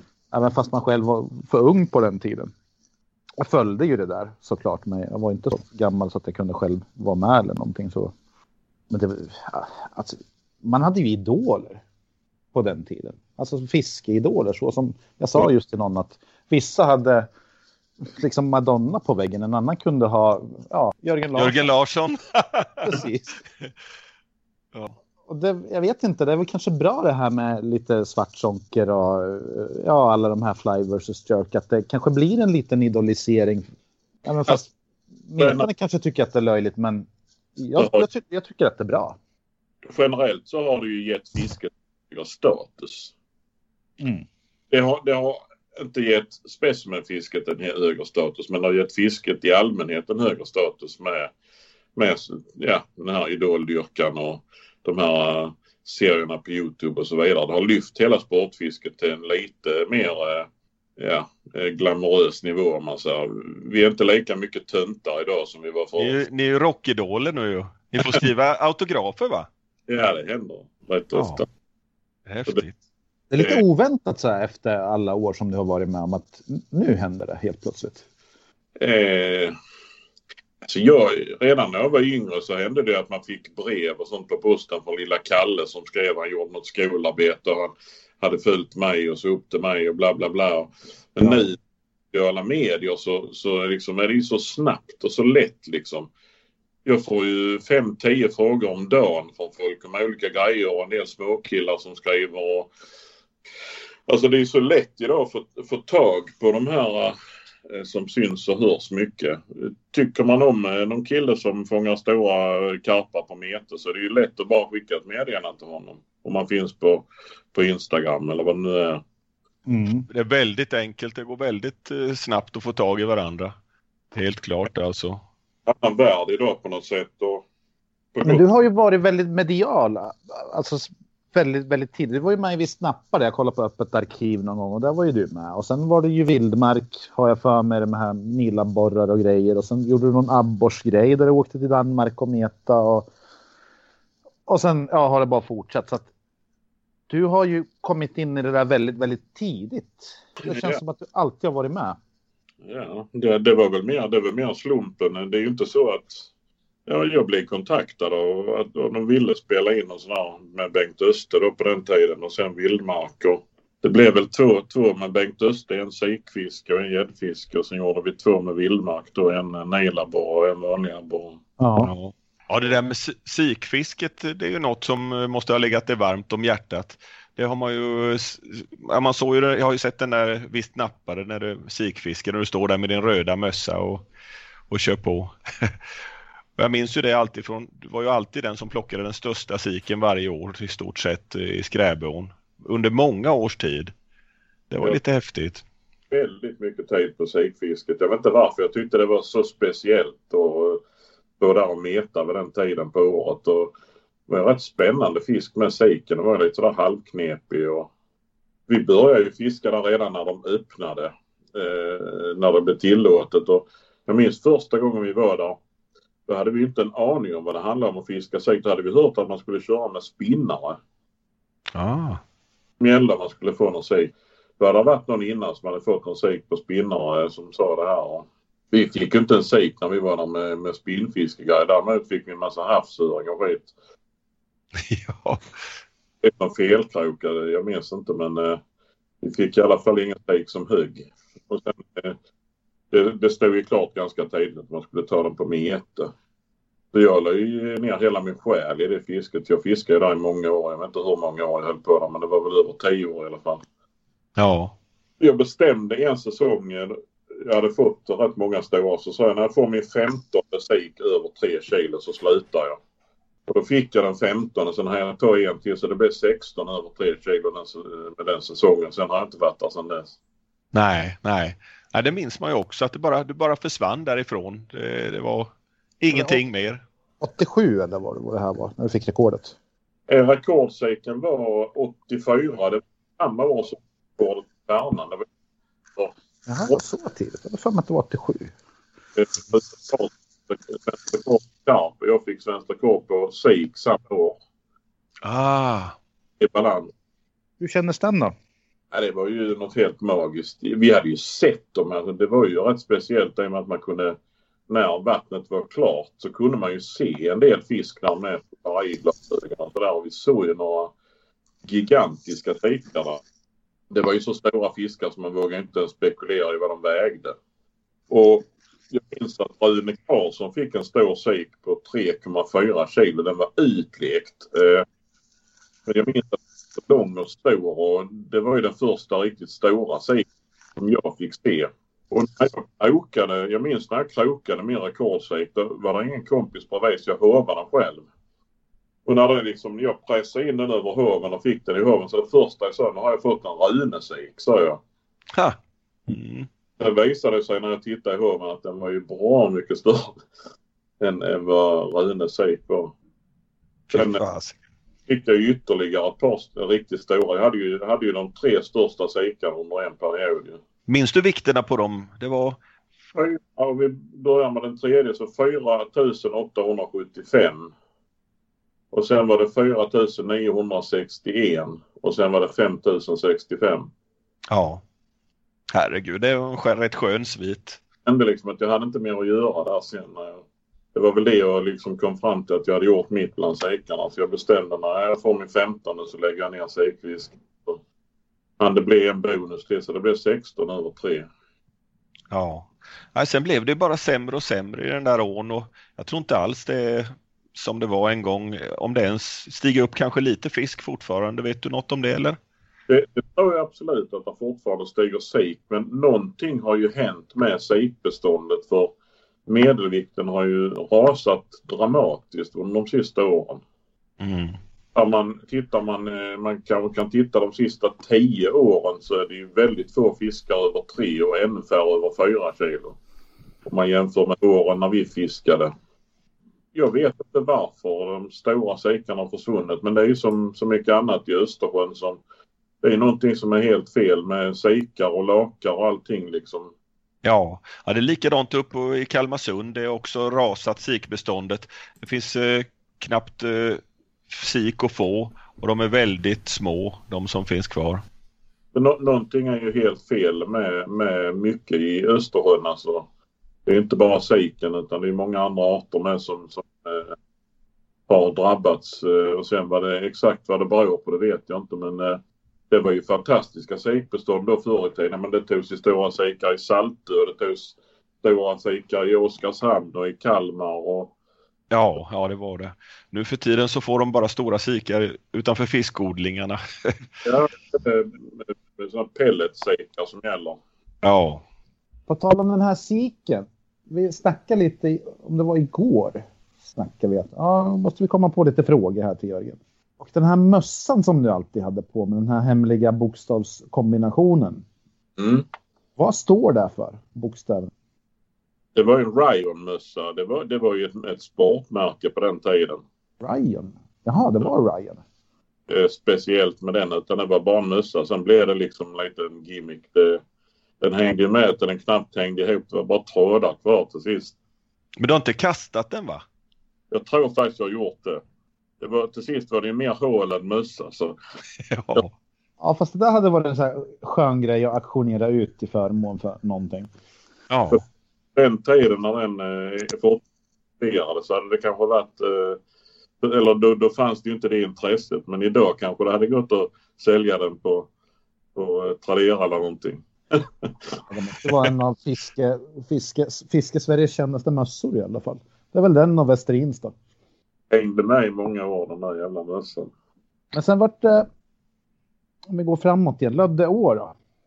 Ja, Börjar magisk, ju med en riktig smash där. magisk, magisk tid.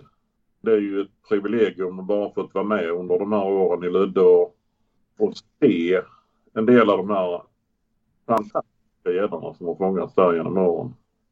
Eh, nu känns det ju lite som att Ludde, eller det är väl egentligen fel att säga att Ludde är på gång igen för den har liksom egentligen aldrig, aldrig försvunnit helt utan det är mer att intresset för Ludde växer igen.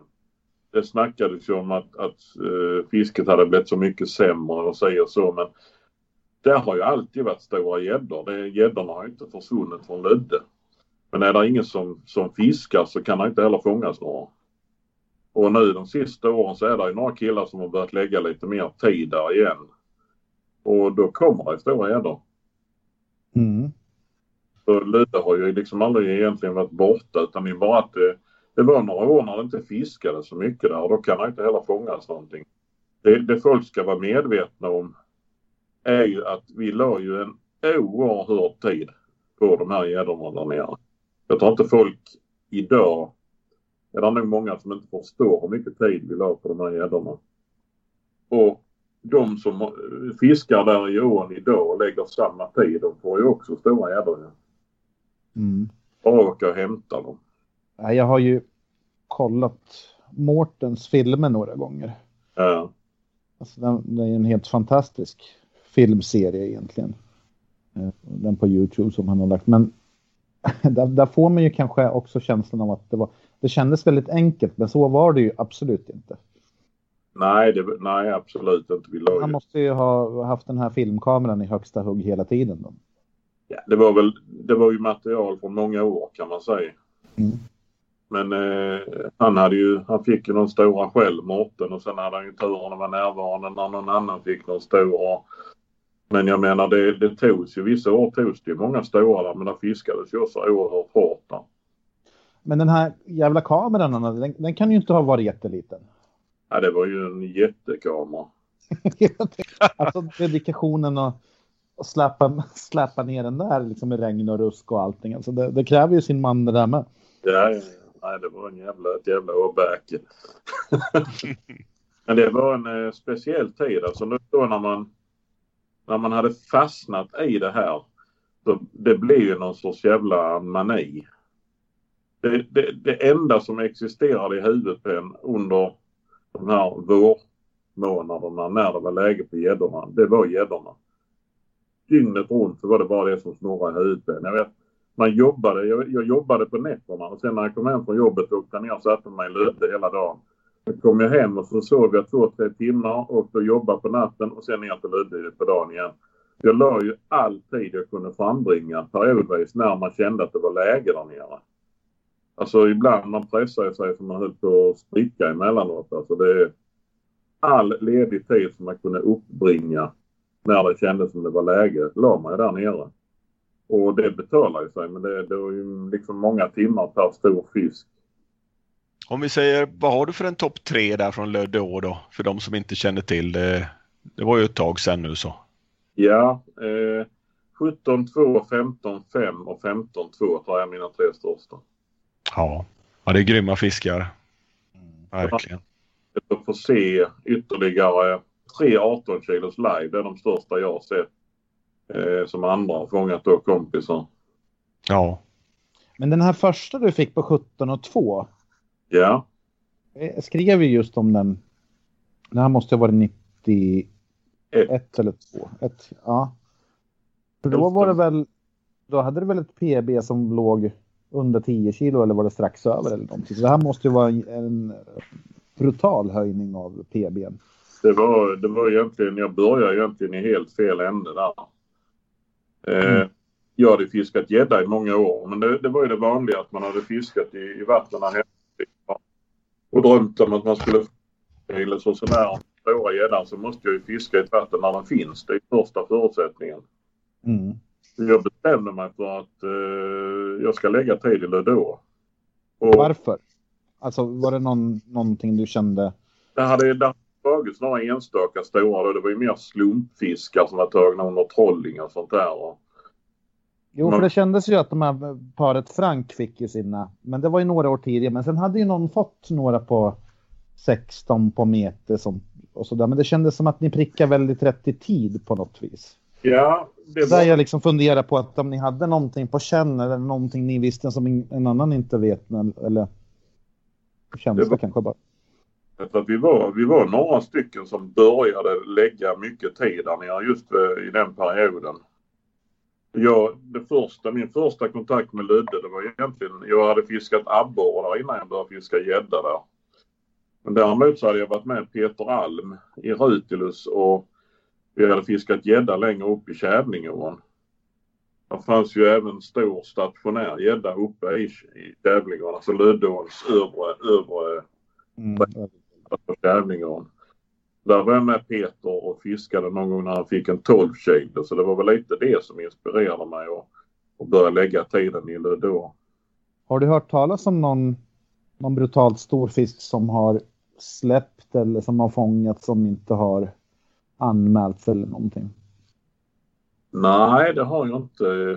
Jag tror att alla de riktigt stora fiskarna som har fångats där genom åren har, har kommit fram i, i dagsljus så att säga. Sen är det en del fiskar som har dröjt lite innan de har publicerats och sådär men jag tror inte det är någon som har mörkat någon jättegädda där nere. Ja, för jag tänkte att det, det var ju ändå så många fiskar som kom kring alltså spannet 17 till typ 20 blankt då. Att det kändes ju länge att det skulle kunna komma en sån där 23-24 kilo som allt stämde. Det var väl... Eh, det kändes som att det gick någon gräns där vid 18 kilo. De över 18 är ju ganska få egentligen. Men där är ju några, eller ett par dokumenterade 20 kilos i alla fall. Och nog tror jag väl att det skulle kunna komma en riktigt, riktigt stor där. Alltså jag kan mycket väl tänka mig att det kan komma en 22 där eller något sånt där. Mm. Under de åren jag har fiskat där så har jag sett, jag har sett två gäddor som jag fortfarande inte liksom riktigt kan förstå hur stora de var. Och båda två har jag sett på nära håll i samband med leken när de har liksom kommit in och simmat bredvid båten så man har liksom haft dem ögonen så man har verkligen kunnat se dem ordentligt. Och den ena var inte mer än tre, fyra år sedan jag såg när jag var nere och fiskade abborre där. Eh, Då var det ju så håret reste sig. Då bör man ju fundera på att ta fram gäddmeterprylarna igen och så vidare. Ja, Den fisken kan ha varit eh, det kan ha varit en 15 kilo så att jag, jag liksom var lite väl upphetsad för jag inte hade sett någon jättegädda på många år. Men det kan också ha varit en 20 kilos. Det var en enorm fisk i alla fall. Men den allra största gäddan såg jag Eh, ett år när jag fiskade där nere. Och just den här dagen fiskade jag abborre för gäddorna hade börjat leka. Och den kom, eh, jag och en kompis låg uppankrade med båten längs vassen. Och då kom, såg vi där kom en fisk som gick i kanten och plaskade nerströms båten. Och de fortsatte, jag sa till kompisen att han skulle vara tyst och stå stilla. Så de kom ända upp till aktern på båten. Och sen simmade de ut så de följde eh, hela båten och sen simmade de in igen framför fören och fortsatte leka framför båten. Så jag stod framåtlutad och tittade på de här fiskarna när de simmade längs båten. Och jag har aldrig, aldrig, aldrig sett något liknande kan jag säga. Om den fisken vägde 19 eller den vägde 23 det vet jag inte men det, det var det jävligaste jag sett i alla mina dagar kan jag säga när det gäller gädda. Ja. Den har ju fortfarande på näthinnan. Den hade med sig en hane som kanske var på 6-7 kilo. Men alltså det var ju som man kunde ställa sig på ryggen på den. Den hade ju en ryggbredd som... Ja det var en fruktansvärd gädda alltså. Fruktansvärd gädda. Ja herregud. Stiger det lika mycket gädda idag som det gjorde då eller har det ändrats tror du? Och hur är det med betesfisken funderar jag på. Mört och sånt som det har minskat med på ostkusten. Är det lika mycket mört i då tro som det var då? Ja. För då hörde jag att man kunde bara stoppa ner hoven och så hade man beten för en dag.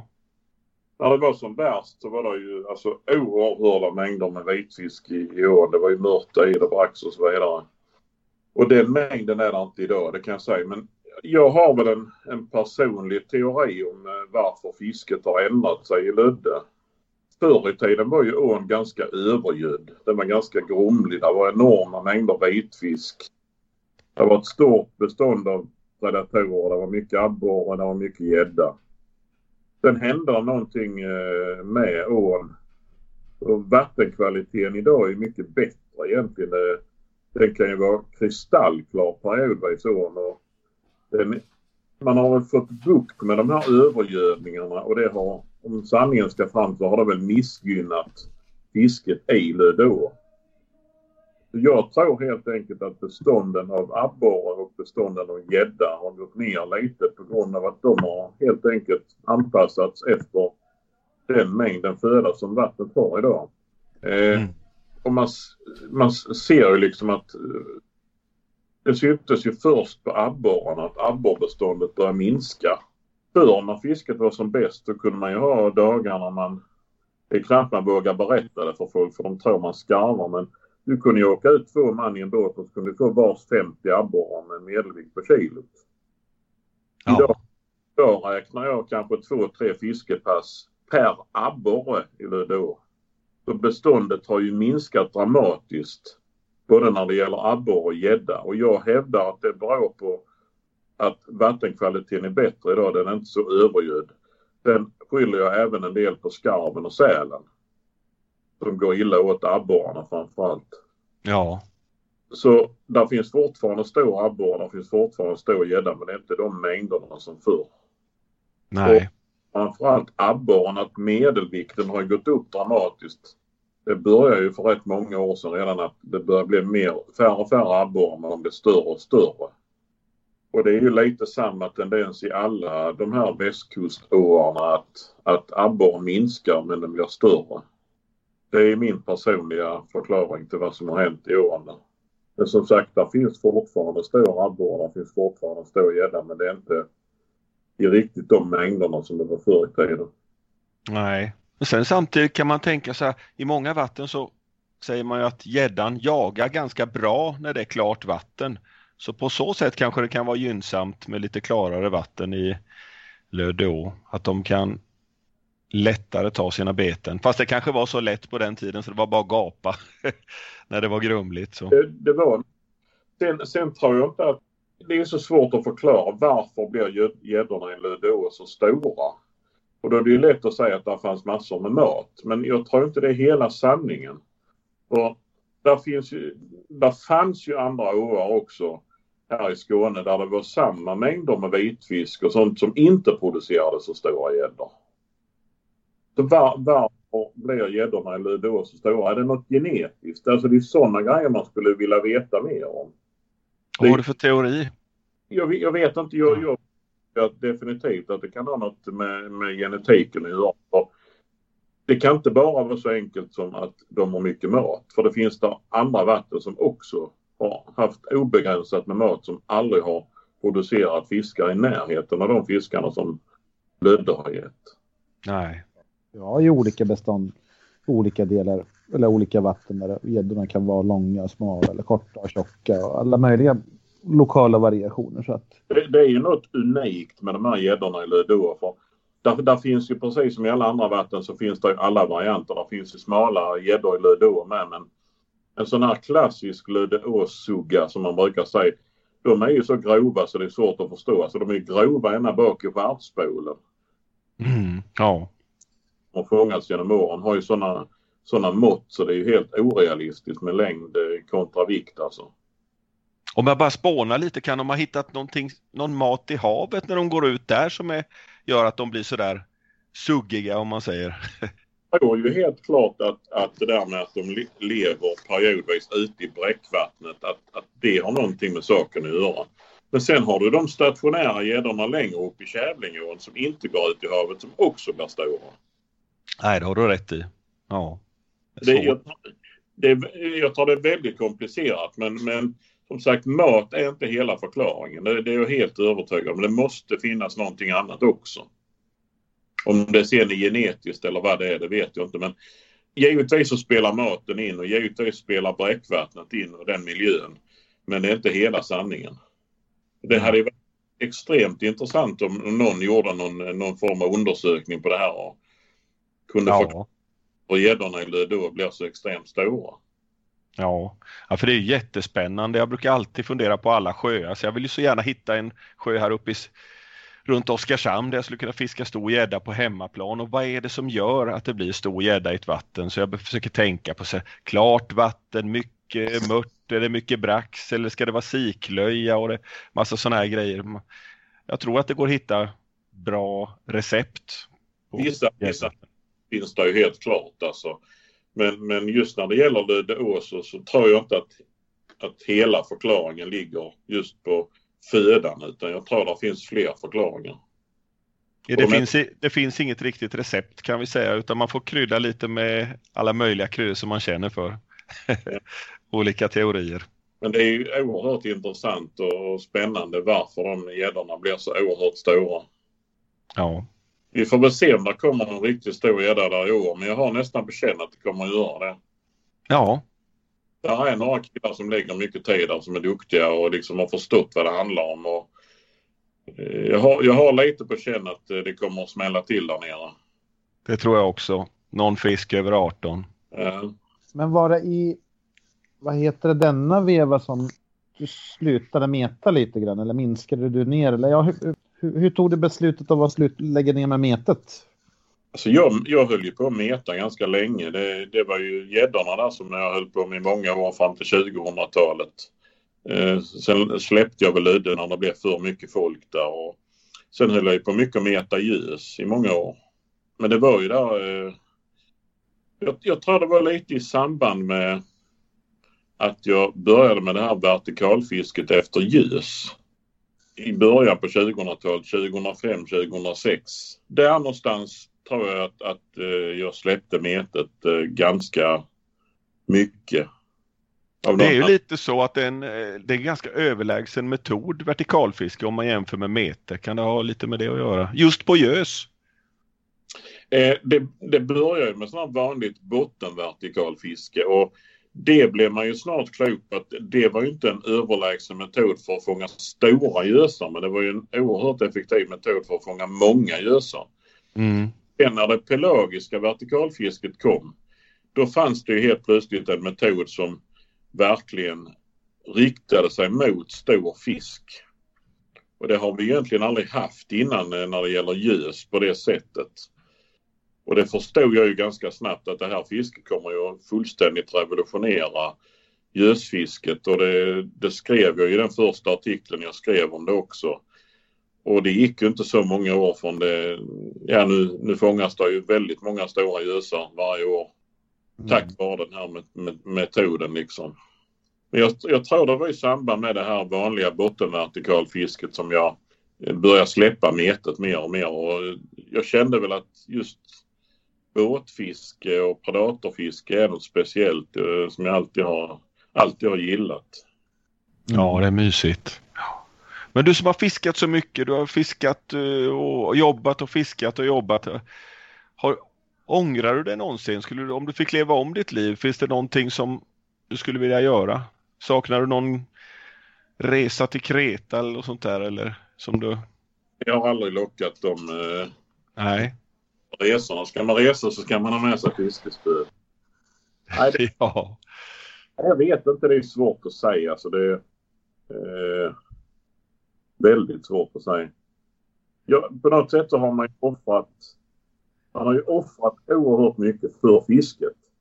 Och eh, man kanske hade haft familj. Jag menar jag har inga barn i dagsläget men man kanske hade haft familj och barn och man hade lagt mindre tid på fisket och mer tid på annat. Men det har ju varit en fantastisk resa på många sätt. Alltså det, utlandsresorna, många av dem har ju gett oerhört mycket. Alltså under många år så var det ju en stor grej. Jag reste ju väldigt mycket och fiskade. Sen har jag, har jag väl taggat ner lite de sista åren. Men där finns ju fortfarande så mycket kvar man skulle vilja göra. Men tiden räcker inte till liksom. Nej, nej. finns Eh. en sak som jag skulle vilja att du gjorde. Ja, Det är att du skriver en bok. ja det är många som har tjatat om det. Ja, för att jag har läst jävligt mycket fiskelitteratur och tidningar som forskat och, hållit på. Men jag kan ärligt säga att ja, du är ju helt klart en av de, en av de bästa vi har haft. Otrolig talang på att skriva, förmedla att både spänning och teknik och allting i en och samma mening utan att det blir tradigt åt ett eller ett annat håll. Så att, och sen har du varit med om så otroligt mycket. Ja. Så att, eh, det är någonting du inte bara bör göra utan måste göra.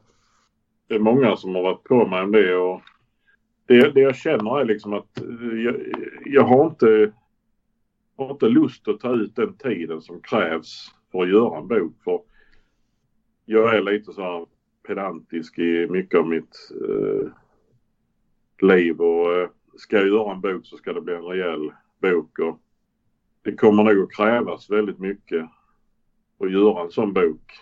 Så det är Du är inte en sån person som skriver en sida om dagen och på ett år så har du skrivit en bok utan det är Ja. all in. Jag, jag får liksom verka fram det. Jag sprutar inte ur mig mina grejer utan det jag får slita rätt hårt för det. Så jag känner väl att fan har jag lust att offra den tiden på att skriva en bok. Och det, när det handlar om böcker så ska det ju vara en, det blir ju en, en, en total egotripp på något sätt. För det är ingenting, tyvärr kan du inte tjäna några pengar på en fiskebok i Sverige. Hade man bott i ett annat land så kanske man hade kunnat tjäna pengar på det. Men i Sverige tjänar du inga pengar på en fiskebok. Och eh, ska man göra en bok då så handlar det om att göra en, ja då blir det ju liksom att man skriver den för att verkligen har gjort det. Det hade, det hade ju varit en fantastisk känsla att ha gjort en bok en gång i sitt liv. Men det, det får ju ses som att det blir en ren egotripp på något sätt. Men inte egotripp. Alltså, det är återigen där som vi ser på saker och ting i Sverige. Utan det är som du säger, du har ju offrat allt. Eller väldigt mycket i alla fall för fisket. Du har brunnit så mycket för fisket. Och i sig kan ju i så fall bli din chans att förklara hur allt gick till. Hur det är och, och, och, och si och så. Alltså, det blir alltid dramatiskt att skriva en bok om sitt fiske för att underförstått så är det ju så att ja, men då är ju ditt fiske slut. Men det, det tar ju liksom aldrig slut utan då måste ju del två komma i så fall då. Så det finns ju aldrig ett bra läge att sammanfatta ett fiske. Nej, det, det är det som är det svåra.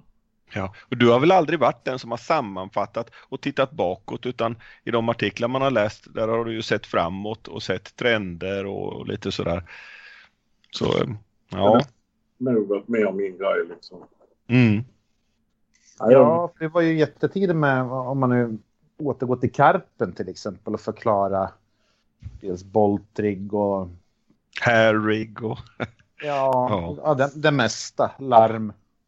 Det var ju väldigt enkelt på den tiden, men på den, om man ser det med dagens ögon, men då var det ju avancerat så att säga. Vem var det som tog klivet egentligen tror du? Nej, det kanske ja, många som vill ta åt sig äran på det, men, men en Harrig egentligen när den kom till Sverige, var, vem var först där och, och prova? Körde ni med blodkorvspasta och en krok inuti den väldigt länge? Jag vet innan. att det, det var ju samma med Kevin Maddox kom ut med sin bok som det blev liksom eh, allmänt känt med Harrigan och eh, jag vet inte om det var Fredrik eh, Stjernqvist som, han var nog först att skriva om det i alla fall men Ja. Jag tror jag även Rune Karlsson och Per använde det i sitt karpfiske. Ja just det, det var då det kom ja. Ja, det, jag, jag inte någon som var först med Harrigan utan jag hoppar väl på det i samma veva som det blev känt där liksom. Ja, Carp Fever hette den uh, boken va, av Kevin Nej. Maddox. Mm. Mm. Jag tror nog att du var först med, i alla fall i Fiskejournalen, att skriva om Boltrig. Det kan mycket väl vara.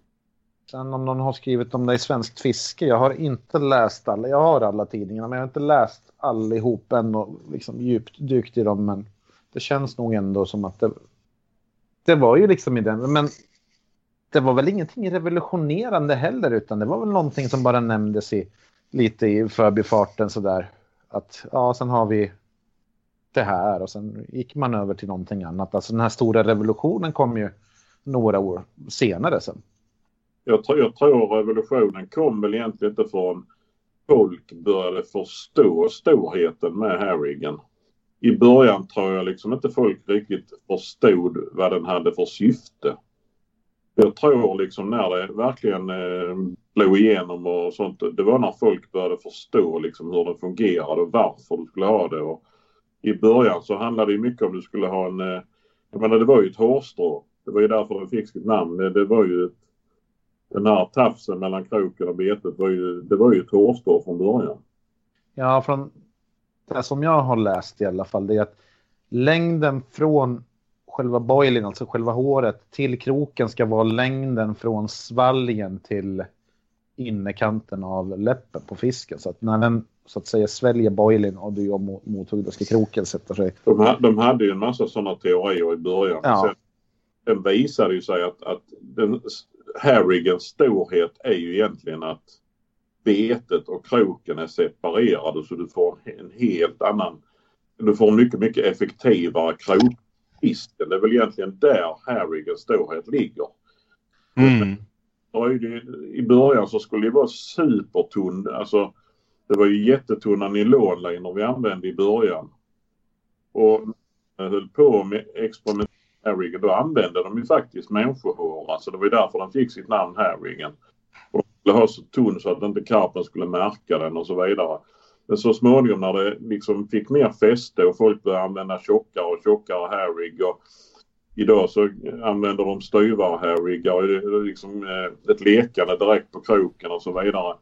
Så Harrigens storhet är ju än idag anser jag just separationen mellan krok och bete så man får så effektiv krokning som möjligt. det är Absolut. vidareutveckling av Harrigan men gör du en rigg lekande direkt på kroken och sen ett spjut upp i, i, i boilen så har du inte någon, någon smidig övergång direkt eller någon tunn lina som gör att inte karpen märker det utan allting baseras ju på att, att kroken ska få fäste så lätt som möjligt. Ja, när jag skulle börja fiska karp då hade det kommit lite artiklar och böcker där, där de skrev om att boilen skulle sitta så tajt som möjligt på ryggen av kroken jag har aldrig tappat så mycket karpa som när jag började fiska karp. Det var ju värdelöst. Det var ju samma när vi använde blodkortspastan. Man missar ju för fan. Missar ju aldrig. Ja. När kroken var gömd där inne i den här D-klumpen. Så det var helt odugligt om man ska vara ärlig. ja. Vad är blodkorvspasta förresten? Är det, är det blodpudding eller? Ja, vi, vi köpte ju sådana här blodkorvar och ja. pussade upp och blandade med ströbröd för att de skulle bli lite fastare. Då blir det ju mer som en pasta liksom. Ja, just det. Just det. Pasta så man just kunde, kunde eh, få det till att hänga kvar på kroken när man kastar. Men det var också ett problem ibland om du gjorde den för lös. Du kastade så flög den här jävla kulan till horisonten och så stod det. Ja visst. Men blodpudding det är en annan sak alltså. Det som, som jag kallar blodpudding eller? Blodkorv, blodpudding. Jag vet inte fasen. Det tror jag. Ja. Vi köpte korv i alla fall. Mm, mm. Och blandade med, med ströbröd. Ja. Det var ett jävla meck att sitta där och göra. ja, herregud. En och annan sida. Du mäskade med 20 kulor på den tiden så tyckte du att du mäskade mycket. Ja, ja. Det var Men det måste ändå ha varit jävligt roligt att om man tänker nu när, när folk börjar meta karp eller fiska vad fan som helst. Så, då går man ju på Youtube och sen kollar man och så har man så att säga facit direkt att så gör du. Men på den tiden så måste man ju ha fått klura och lura jävligt mycket på olika grejer och lista ut och försöka testa nytt. Och, Ja, man gjorde ju så mycket misstag så det hörde ju där när jag berättade om potatisen. ja, ja. Du berättade för mig att de skulle vara kokta liksom. men det är väl en del av tjusningen också att man har... Det är roligare att lyckas om man har misslyckats först. Ja, ja absolut. Men det var ju trial and error. Alltså man, man fick ju försöka och göra alla misstag. Det var ju så man lärde sig på den tiden. Det fanns inget facit då. Vi kunde inte hitta någon bok som skrev hur man gjorde eller någon, någon film på Youtube. Så jag menar dagens sportfiskare har ju mycket serverat. Ja, fast inte rutinen. När man skulle prova något nytt på den tiden så fick man göra alla de här misstagen man, man kan skratta åt idag. Det var ju nästan lärorikt många gånger. Men vad heter det om man skulle sammanfatta resan hittills? Vilken fisk håller du högst? Oj, oj, oj. Eller vilka fiskar? Du får ju välja fler såklart om du tycker att det är svårt. Ja, Du får välja högst 300 fiskar. Nej, vi säger tre. Topp tre. Och då är det ju inte bara sizen utan det kan ju vara någonting annat som är speciellt just att just en fisk känns. och, och fastna i det man håller på med just nu. Men om jag tittar, tittar på de fiskarna som har berört mig mest genom åren så skulle jag nog säga den första karpen. Massiva 2,5 kilo. Mm. Och den här stora gäddan från Lödde på 17,2. Och så den, min största gös, den på 11,82. Det är nog de tre fiskarna som jag har blivit mest berörd av. Skulle jag nog säga. Det är ingen dålig lista. Nej. Det är ju så många häftiga fiskar. Jag menar, det är ju lite det man fiskar på stunden. När jag är ute och trollar lax och får en jättelax så är den ju superhäftig just då liksom. Men det är så svårt att jämföra fiskar. Varje fisk har ju sin tjusning och varje stor fisk har ju sitt äventyr liksom. Och, och Man ska nog få den här stora fisken, alltså någonstans som du sa med siken, att man, man blir för mätt och kommer den stor då, då kanske den inte är lika spännande om, om den kommer så i rätt läge. Och får man den direkt, då startar man lite grann i fel ände. Utan den, den måste komma så här lagom, då tycker jag i alla fall att en fisk. ju hårdare du har slitit för en fisk desto mer, mer berör ju dig när den väl ligger där i håven liksom. Ja, Jag är ju oerhört tagen av det. Alltså jag hade ju hållit på i många år och fiskat gös med alla tänkbara metoder. Och den stora drömmen var ju att få en sån här en 10 plus gös var det på den tiden. Det, det var ett stort, en stor upplevelse. någon dröm som du har misslyckats med då? Eller någon fisk sådär? Det är det säkert. Eh, Jag känner väl än idag att jag hade velat ta en större nila bara. Jag var ju rätt mycket nere i Nasserbrunn och fiskade då under några år.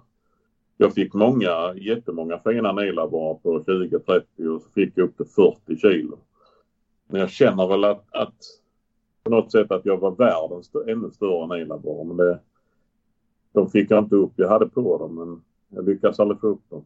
Jag tycker det är kul att du nämner den här karpen på två och ett halvt som en av de stora fångsterna alltså. Det, det behöver inte alltid vara den största fisken tycker jag.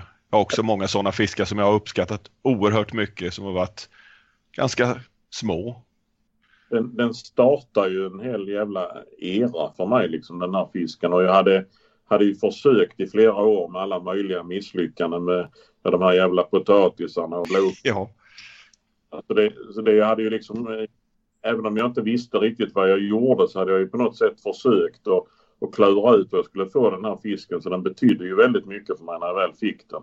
Jag hade hört de här historierna och även om det var en, en bebiskarp så, så var det en karp. Jag hade fångat den själv liksom. Och, och det, det, det, var, det var väldigt stort var det när jag fick den.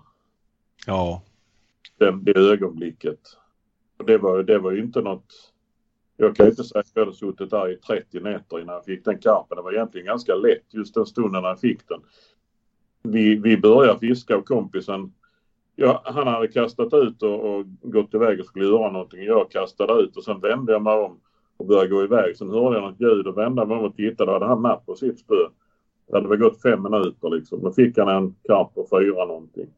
Mm.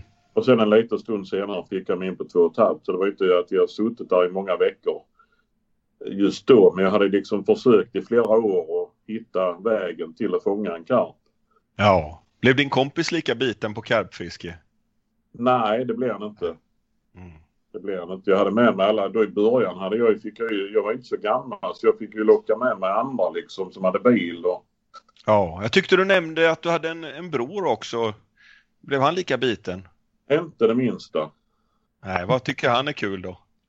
Han har blivit eh, jägare. Ah. Det, det, var knepigt för han var ju med från början men han, eh, han fastnade aldrig. Det var, han sprang mest och hittade på skit när jag fiskade liksom. Och, och fastnade aldrig för fisket. Och sen så när han blev vuxen och jag vet inte hur gammal han var men rätt så, så kom han och sa att han hade tagit jägarexamen. Så var, varför har du gjort det? Du jagar inte. Jag ska börja sa han. Och sen har han blivit det som gör med mitt fiske. Så han hade, han hade ju någonting inom sig. Jag menar, jakten och fisket är ju väldigt lika i många avseenden. Jag tror liksom vi, vi är ute efter lite grann samma kick på något sätt. Ja, det tror jag också. Jag tror det finns i blodet på något sätt. Och sen Ja. kanske det finns någon person i livet som tänder gnistan. I ditt fall kanske din far pratade du om som tog med er, eller?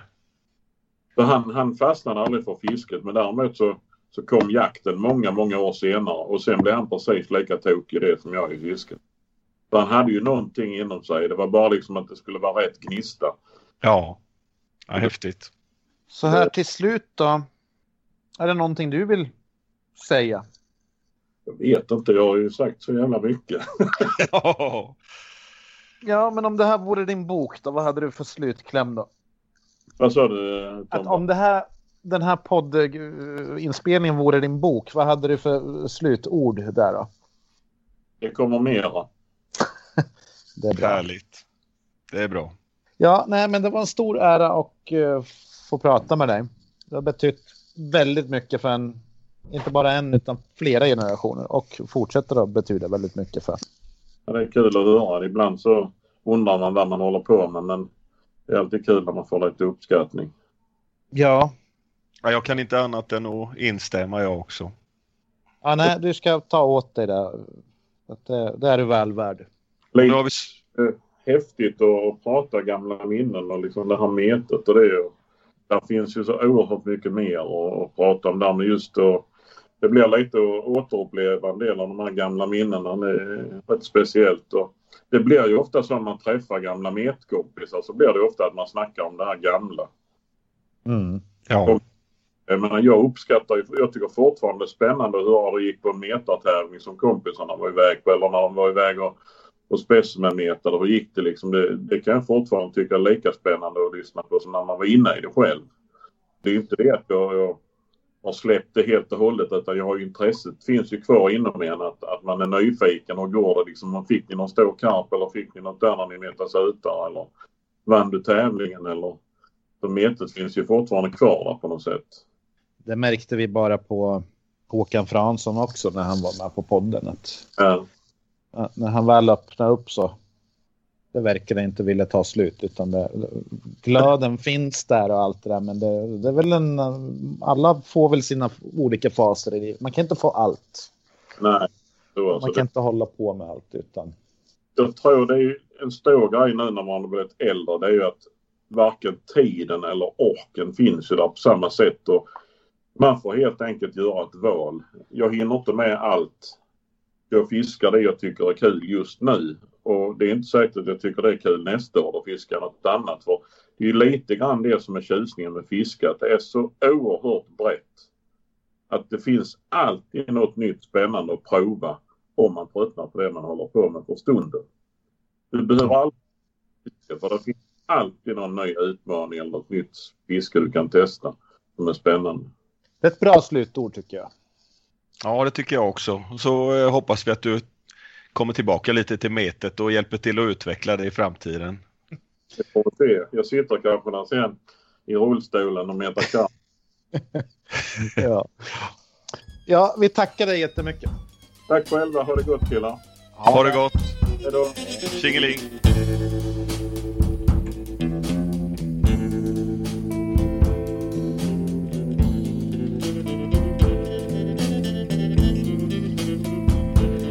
I've had enough of your bullshit to last me a lifetime. So get out of here. I don't want to see you around.